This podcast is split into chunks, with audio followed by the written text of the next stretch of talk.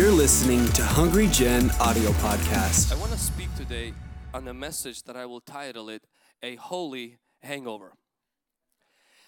We will finish the series on anointing where we want to talk about what happens after great mountaintop experiences.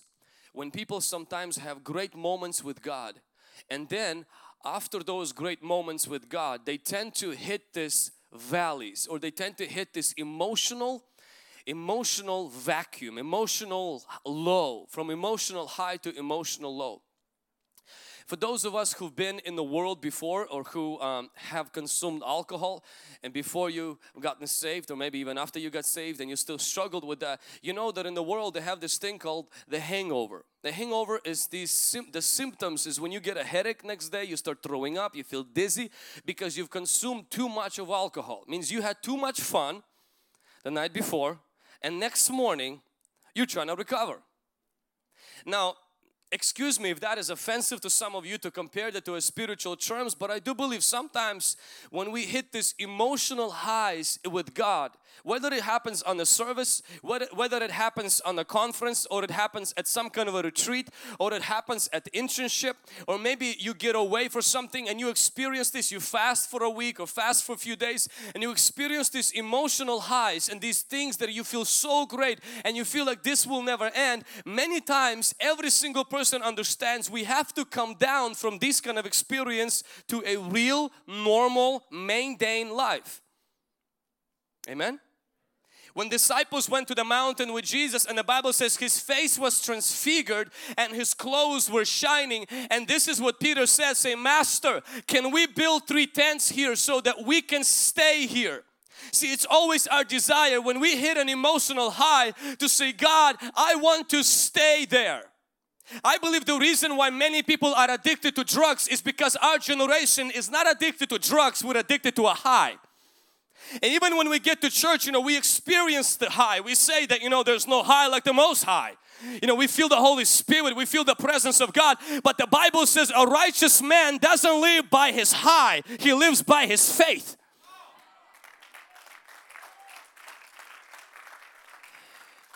And when Jesus's face stopped shining, he still was powerful.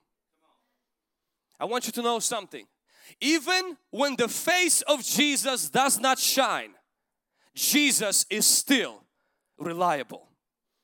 See, when you experience a mountaintop experience, everything comes alive. The Word of God becomes alive.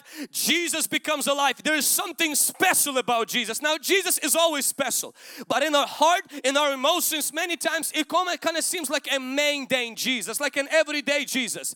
But it's everyday Jesus that raised Lazarus from the dead. It's His clothes when they were not shining that they healed a woman with an issue of blood. It's this Jesus whose face wasn't shining. He came and a demon possessed boy, he rebuked the demon and the Bible says the boy was restored. Your everyday Jesus is very powerful and he doesn't need to shine to be great. Can somebody say amen? Can somebody say hallelujah? I want to encourage each person today to learn how to enjoy the highs and not to stay in the lows.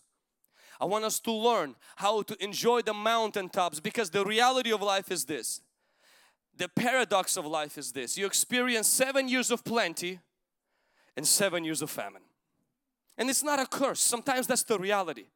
You experience this thing where you got enough fire to wait for the bridegroom and he comes late because his watch probably was broken. And you don't have enough fire because now you only had fire for him to come on time. But one thing with God is that God is always on his time not ours. That means you always have a have to have a stamina and have enough extra when God doesn't come on time when things don't go your way. And when things when you don't emotionally feel good to still life is a roller coaster. You have to sometimes sit tight buckle up and enjoy the ride Hallelujah. Jesus is powerful even when He doesn't shine. It's not just the Monday mornings that I'm referring to right now. It's the seasons in life where we go from great highs to seems like great lows. Sometimes when we experience healings through us, and then we experience just weeks where we cannot get one person healed, saved, and in that moment, this is where the enemy works over time to try to wipe us out. Sometimes our spiritual batteries begin to kind of die out.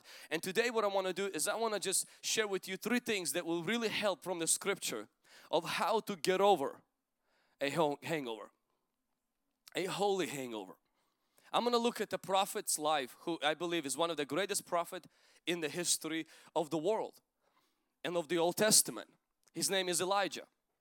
Elijah had an experience. Elijah was a brutal prophet, a ruthless prophet. He came to the one of the worst time that Israel has ever had. Elijah came to a season where in Israel was ran by a witch who didn't worship God and who had prophets of Baal. He, she literally had witch doctors and witches on the payroll of the government. She had so many of them. They brought the whole demonic demons ruled the Israel during her reign. She was so powerful, full of demons that prophets of God couldn't stand. She killed prophets for living. And Elijah decided to mess with her. He saw that Israel was so numb to the witchcraft and to the soul numb being desensitized by, by her spells that he wanted to wake her wake them up. And the way he woke them up he just simply opened his mouth and he said guys there will be no rain because I said it. And then he asked God to help him find food. So God had ravens deliver him some some meat every morning and every evening and water. And after three or something years or uh, after some time that the brook dries up ravens died probably God sends him to the widow and Elisha survives through the widow and Elisha literally put himself in this situation to wake people up. And then God tells Elisha, I want you to go show yourself to Ahab and I will send the rain. I want you to see something. God does not tell Elisha to do a showdown on Mount Carmel. God says just show up and I'll bring the rain. Elisha doesn't want to just show up. Elijah comes to Ahab and he said, listen, bring all of the witch doctors on this mountain and we're gonna do a contest. God didn't ask him to do a contest. But see, when you're on fire for God, you go beyond what God asks you to do. You're like, Jesus, I want to glorify your name at whatever cost it takes. Now you have to understand, a witch doctor would have never agreed to gather in front of a country that already accepts them to prove themselves unworthy of the challenge. That means these guys, and historically it's proven, have had success in bringing fire from heaven on whatever object they wanted to see. They wouldn't meet with Elijah if they had no experience in this. The first miracle happens with Elisha is when he neutralized their power. He, they lost the reception with the demonic kingdom. And they were cutting themselves, the Bible says, dancing and prophesying but there was no one who answered. Why? Because Elisha neutralized their frequency and they couldn't bring the fire. And Elisha, the Bible says that he pours water on the altar and something great happens. God's fire comes and doesn't just show, it consumes even water and everything. And everyone gets on their knees and says, The Lord is God, the Lord is God. Elisha uses the momentum, takes the soldiers, takes all the witch doctors, and kills them. Talk about revival. Ahab stands there says, well, new God came into town. Let's follow new God.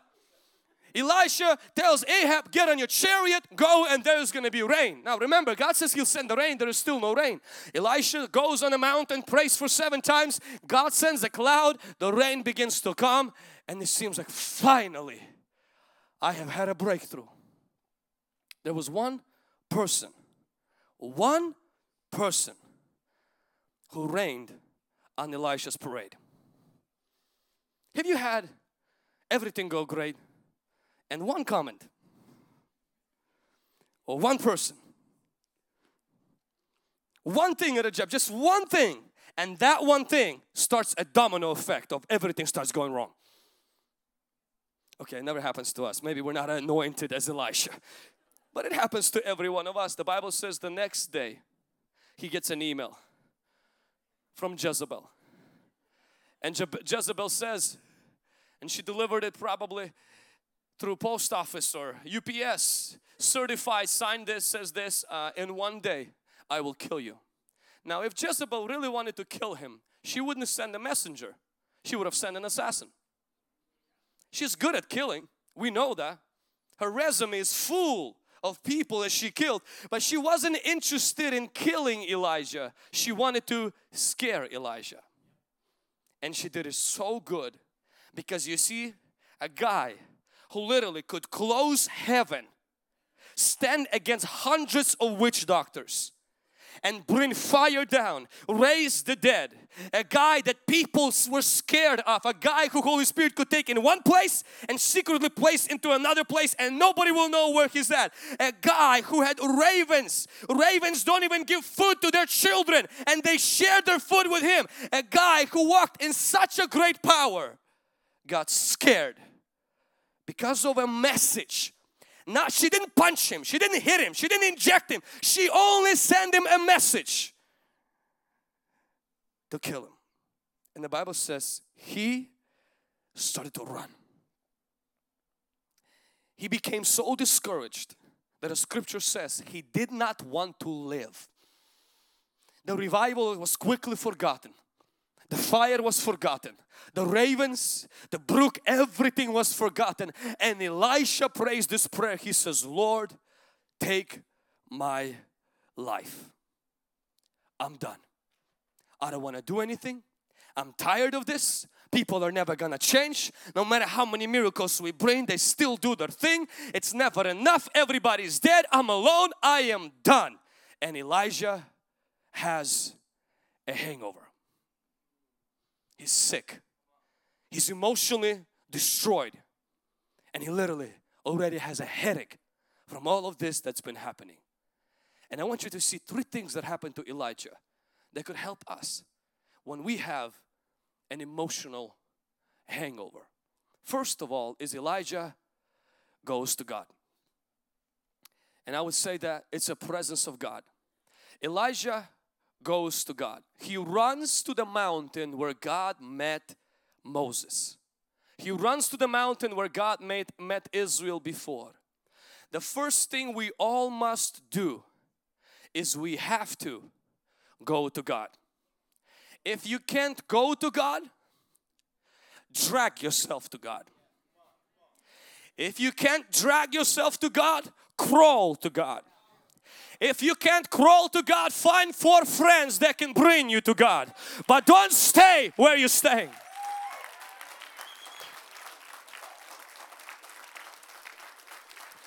The problem the problem happens with us is this is that we stay in the place where we got the bad message or the bad news. We cook it we rehearse it. We, we just review it. And what elijah started to do he i think walked 120 miles and then he left his servant and walked for a, for 200 miles to get to the mountain where god was.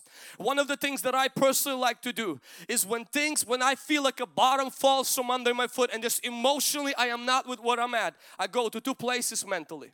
First place is where god visited me and I felt like God met me personally and revealed himself to me. It happened upstairs in the office at 12 during a Wednesday when I was in high school. I was fasting. I skipped that day and I went to fast upstairs. I go literally to that place and I stand there and I say, God, I feel like you left me. But last time we were here and you called me in this place. The second place that I like to go is to the Winco parking lot where I felt like God gave me a vision for the ministry. I park my car there and I say, God, I felt like you called that 16 year old boy and I am that boy today sitting here and saying, God, if you brought me to this, I believe you'll bring me through it, but I need your help something happens emotionally. When you go back to the place where you got saved when you go back to the place where you met God you recharge your energies and your memories begin to just be stimulated with those feelings. Not with the feelings of discouragement but the feelings where you met God. You begin to feel God. Can somebody say amen? One of the reasons we have to go to God is because the devil will use our success to lower our identity to the level of our success. If he succeeds in lowering your identity to the level of your success. Now at first nothing wrong with that. You feel great. When you begin to look at yourself and you look at your business, you look at your family, you look at your kids and you see, you know what, they're doing great. And you look at yourself and you say, you know what, everything is good. But it's a trap. Because the second step is this he will use a mistake, a failure, a problem, put a magnifying glass on it and says that is who you are. If he can get you to get the good things to define you, it's only a trap on this path where he will use the bad things to refine you. He will put a magnifying glass on a small little word from a witch and say, listen, this is who you are. And then everything good that God did begins to lose its appeal. Why? Because who you are comes from whose you are, not what you've done and not what you have accomplished. Can somebody say amen? Somebody give God a shout of praise because you belong to Jesus. You belong to the Holy Spirit. You were washed by the blood of God. Holy Spirit lives in you. Can somebody say amen? I am who God says I am. Good things in life don't make me who I am. The love of God makes me who I am. I want you to remember this for the rest of your life. You are always greater than your greatest success. Because you were worth dying for. You were worth sending angels to be your bodyguards you were worth Holy Spirit not taking residence in the royal palace in England but royal palace inside of your body. You have a citizenship in heaven. You might not have an American passport but you have the greatest passports of all passports. You have a passport that will pass through eternity the passport of heaven. You have your name written in the Lamb's book of life. When you allow success to determine who you are the devil got you on a trap and because of what happened at Carmel, Elijah felt great. But see, that is a trap. The compliments of people, if they go into your head, the criticism of people will go straight into your heart. At first your head gets swollen and then your heart gets broken because it's the devil's trap. Your identity is not linked to what people say about you, even to what circumstances say about you. Maybe your family fell apart. Maybe your health is falling apart. That is not who you are. You are a spirit. You are loved by God and your relationship with God is not just for what God can do through you. Your relationship with God is because God is madly in love with you. And that's why when things fall apart, we go back to God and say, God, this is all I have. I have you. You are my everything, God. You loved me when I had ministry and you loved me in my mother's womb when I was the most defenseless being on this earth. You loved me and you called me before any of my days were on this earth. And God, you are my source. I build my house on the rock, not on a sinking sand. My friends, when things get tough, when things get rough or when things get good, don't let them define who you are. Compliments from people are like a gum. You chew it and you spit it away. What God says about you is a bread, it feeds you. When John the Baptist had the greatest revival, the Bible says, and I know it's a general statement, the whole Judea came to John the Baptist. People were getting saved, Romans were getting saved, people were getting baptized.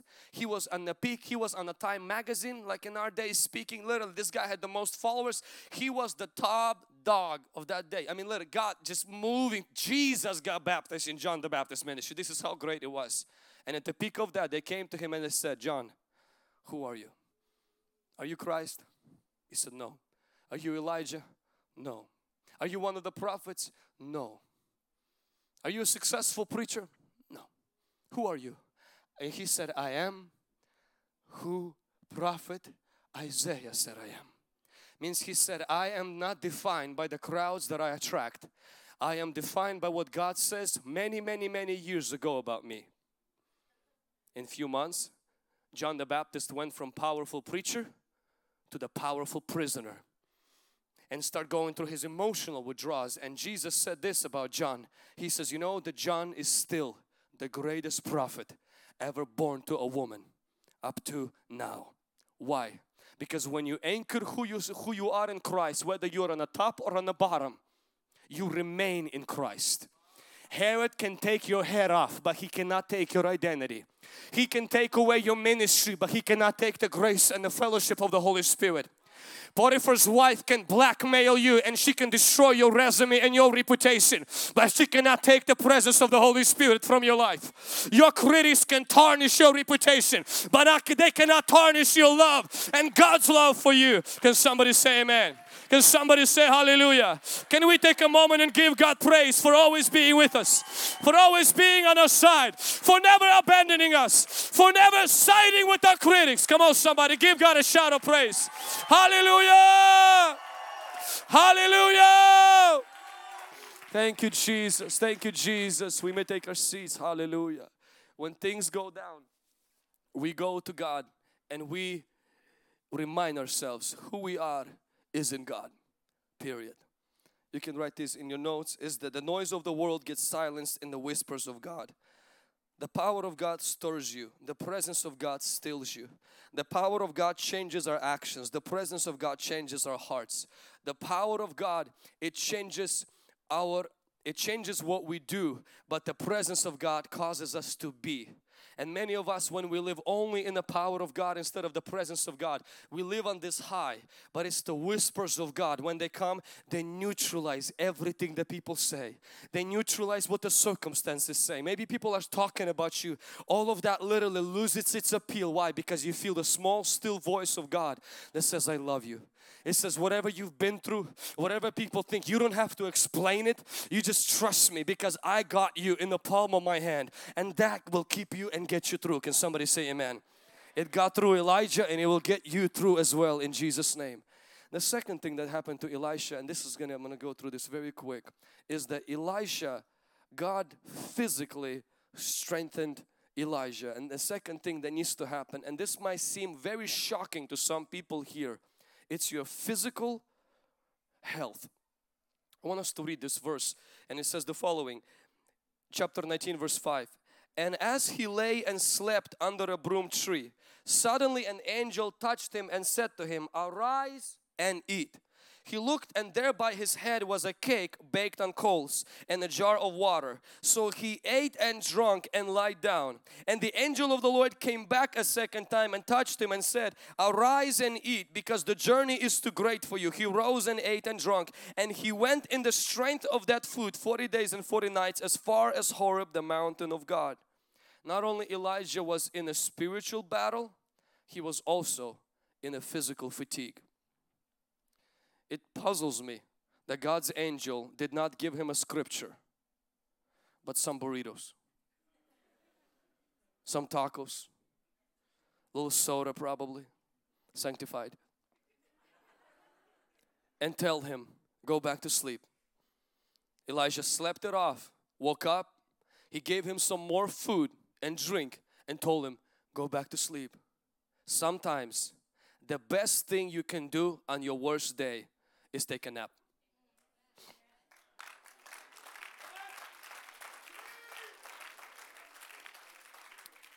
I want you, this, some of us will say, oh, this is, this is demons we're dealing.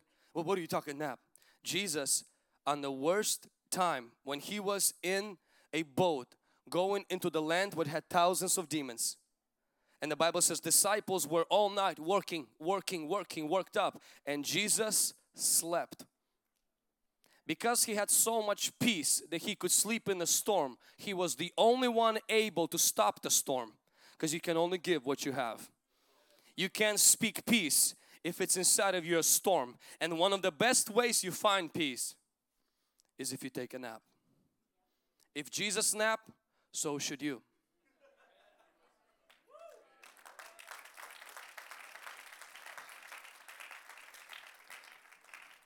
This topic is very interesting to me, so please hang in just for a minute.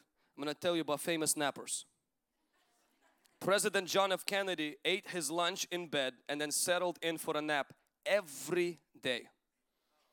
Oil industrious uh, John Rockefeller napped every afternoon in his office, the richest man in America who was is gone already. Leonardo da Vinci took multiple naps a day and slept less at night.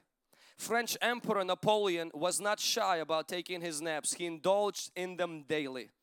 Thomas Edison was very embarrassed to admit he took he took naps, but he practiced this ritual daily. Winston Churchill afternoon nap was non-negotiable. He believed it helped him to get twice as much done each day. President Ronald Reagan famously took naps as well and was criticized for it. Quickly, I want you to write down the five things that will happen if you take this spiritual exercise. One, it will, it will restore your alertness. A National Sleep Foundation recommends a short nap of 20 to 30 minutes for improved alertness and performance without leaving you feeling druggy or interfering with the nighttime sleep. Nap prevents burnout. Taking a nap is like a system reboot. It, it relieves stress and gives you a fresh start. A nap heightens your sensory reception. According to Sandra Mednick, an author of Take a Nap and Change Your Life, napping can restore a, sens a sensitivity of sight, hearing and taste. Napping can improve your creativity by relaxing your mind and allowing new associations to form in it. A nap reduces a risk of heart disease. Listen to this very carefully. Did you know that those who take a midday nap at least three times a week are 37% less likely to die of a heart disease? Working men are 64% less likely if they take a nap. It's true. According to 2007 study published in Archives of Internal Medicine, a guy from Harvard School, he said, who led a study, he said, taking a nap can turn out to be the most important weapon in fight against mortality. And last one is the nap makes you more productive. I want you to see something here. You might just skip through this, but Elisha wasn't suicidal just because as Jezebel was on his case. He hasn't been sleeping well, he hasn't been eating well, and physically, no matter how spiritual you are, remember this you can only go spiritually as far as your physical body will take you. Your physical body has more effect on your emotions than even your spiritual life. And if your physical body is constantly ignored, you drink coffee at night, watch stuff at night, you get a little bit of sleep, you don't discipline yourself, you don't exercise, you don't drink water. Next thing that happens is that you can rebuke Jezebel until you lose your voice. But you need to learn how to do what angel gave Elisha. You need to learn to take naps. Some of us need to sleep less and take more naps and we feel more alert, we feel more alive, and we feel better. See, God did not want our day to begin with coffee in the beginning the Bible says a day began with a night. That means a rest is what begins your day not coffee. If you don't get a good rest a coffee cannot replace that. Coffee can substitute for a little bit but at the end of the day if your life is constantly ignoring and damaging your physical body you will pay for it spiritually. The spiritual fight will feel more stronger than natural. I practice this a lot when I feel that just for two hours or an hour and a half we're praying here and I'm just praying and I cannot break through. There were times I just go upstairs for 20 minutes, set up my clock, knock out. I wake up and literally I feel like God came into the room.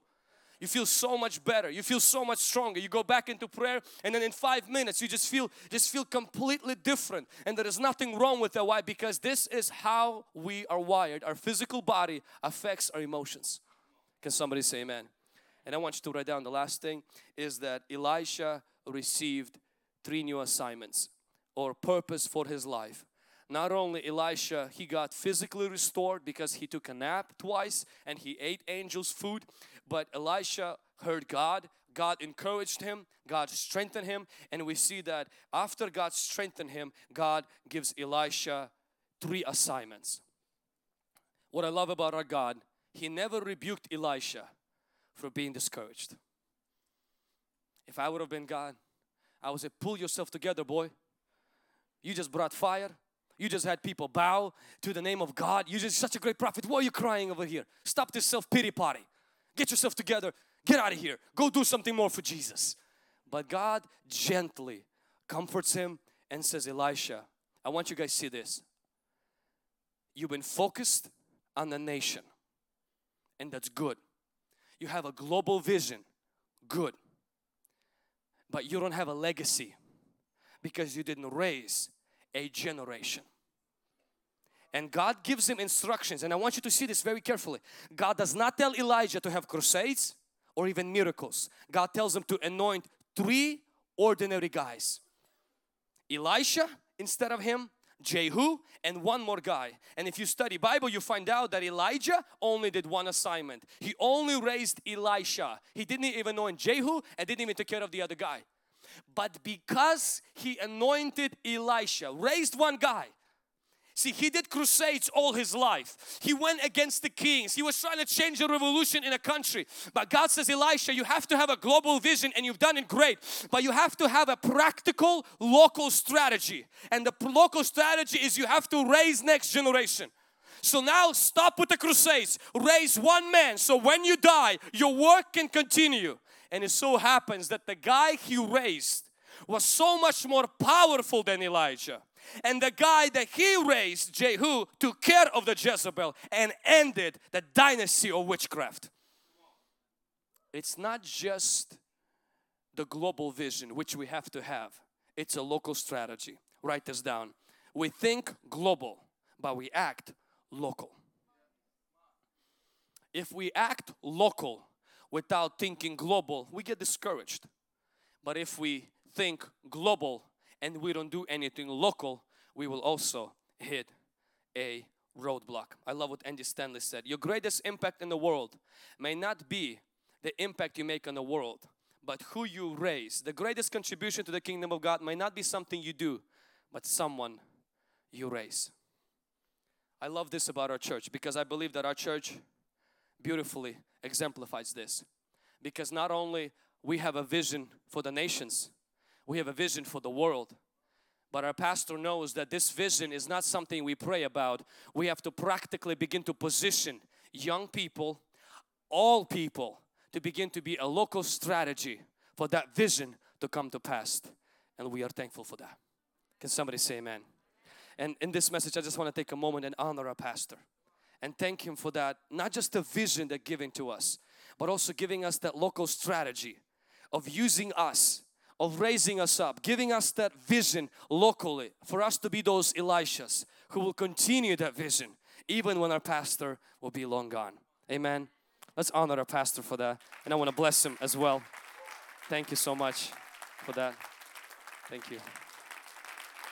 And your wife. Thank you. Amen, church. We may take our seats. I want you to see right now, this is not just about what we do globally but it's also what we do locally. If you want your spiritual life to go to another level, you don't need to do less. You need to be more focused in what you're doing. Stop doing something can get you into depression. You were not created to do nothing. You were just created to do one thing. And for Elijah, it was to raise Elisha. Right now, as we are coming to a time, you know, this is my motto. This is my kind of thesis how I live. I want to do for one what I would wish to do for everyone. Jesus impacted masses, but He discipled only few. Jesus impacted the world, but He only discipled few people. We will, as a, as a church, we will pray for masses. We'll see million people come to know the Lord and everything. But at the same time, the way we make the most impact is at the time. At the same time, we have to be the people who will take few people under our wing and begin to pour into them. And then our spiritual life begins to reboot again. Reboot again. Can somebody say amen? The vision that we're coming to, and this is what I want to make this message very practical when the summer ends, our internship ends, we want to take a moment and we want to release 70 host groups. What is host groups? Host groups is when average people who come to church, excuse me, businessmen, stay-home moms, uh, people who maybe work in the gym, work in the coffee shop, whatever your position in the community is, that you begin to bring people to your house who you typically go and hang out with. Typically, you don't bring them to church maybe because you already invited them. They don't want to come to church and it's fine. You bring them to your house. We play this alpha course there and you create that fellowship for just two and a half months. And in those two and a half months, you believe for the most impact. You don't have to mentor them. You're just simply there to facilitate the conversation. You don't have to be a member of our church to do it. It can be men and women. It could be just men or just women. It could be in Spanish. It could be in English. And you don't have to do it all year long. It's just two and a half months we cannot pray for a vision globally without doing something locally. And I'm praying for that today. We've been praying for over last two months for God to begin to raise up people in our church. You can do it in other cities. You don't have to be in Tri-Cities to do that. You can do it over Skype. You can do it over internet. And I ask you today, church, that you pray about becoming a host this coming fall. You may say, me? I came for the first time in church today. You, yes. me, uh, but I am not even saved. Just in a few minutes, I'll give you that opportunity. me?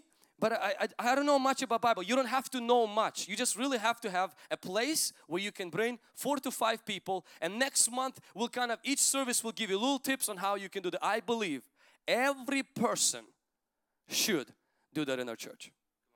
In next two months, in those months from September till Thanksgiving, we're going to see the greatest harvest of souls being impacted through this vision. Amen.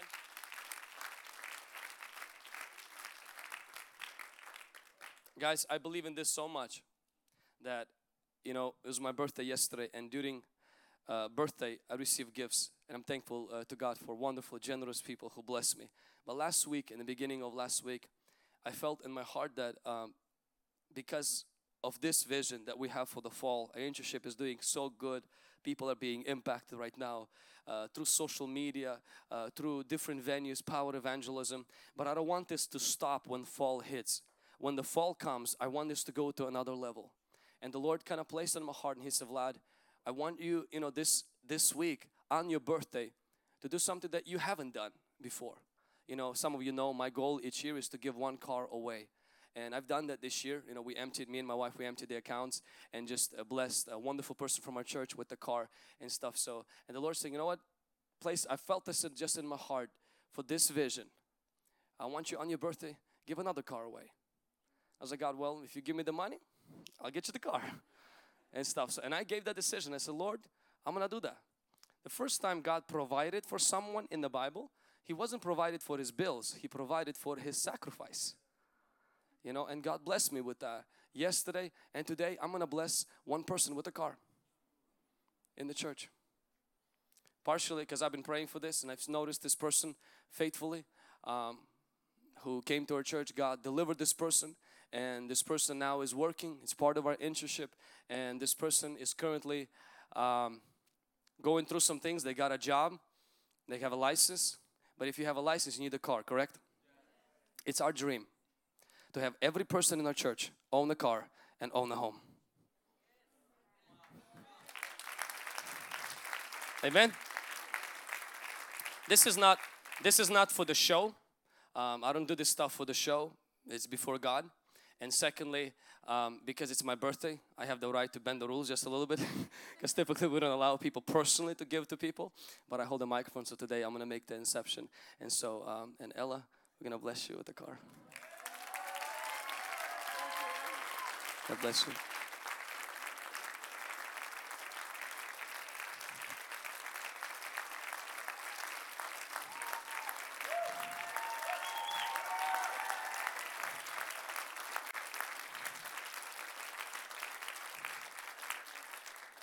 Welcome to Tri Cities. Welcome to Hungry Generation. Unfortunately, we can't do that to everyone. We will one day when everybody else starts to picking up on this habit of giving more on their birthdays than just receiving. But but we'll get to that. But I believe, guys, in uh, in the fall, as even I took this sacrifice, I believe that you will take a step of faith and simply say, Lord, use me in this fall to impact few people around me for two months I'm not asking for three years. I'm not asking for a lifetime commitment. I'm asking for second, second week of September until Thanksgiving. That you just give God a shot and say, Lord, it's awesome what you're doing through power evangelism. But God, you can use me. You can use me. Thanks for listening to this week's message from Hungry Generation. Stay connected with us on Facebook, Instagram, Twitter, and Snapchat by using at Hungry Gen. Stay blessed, and we'll see you next week.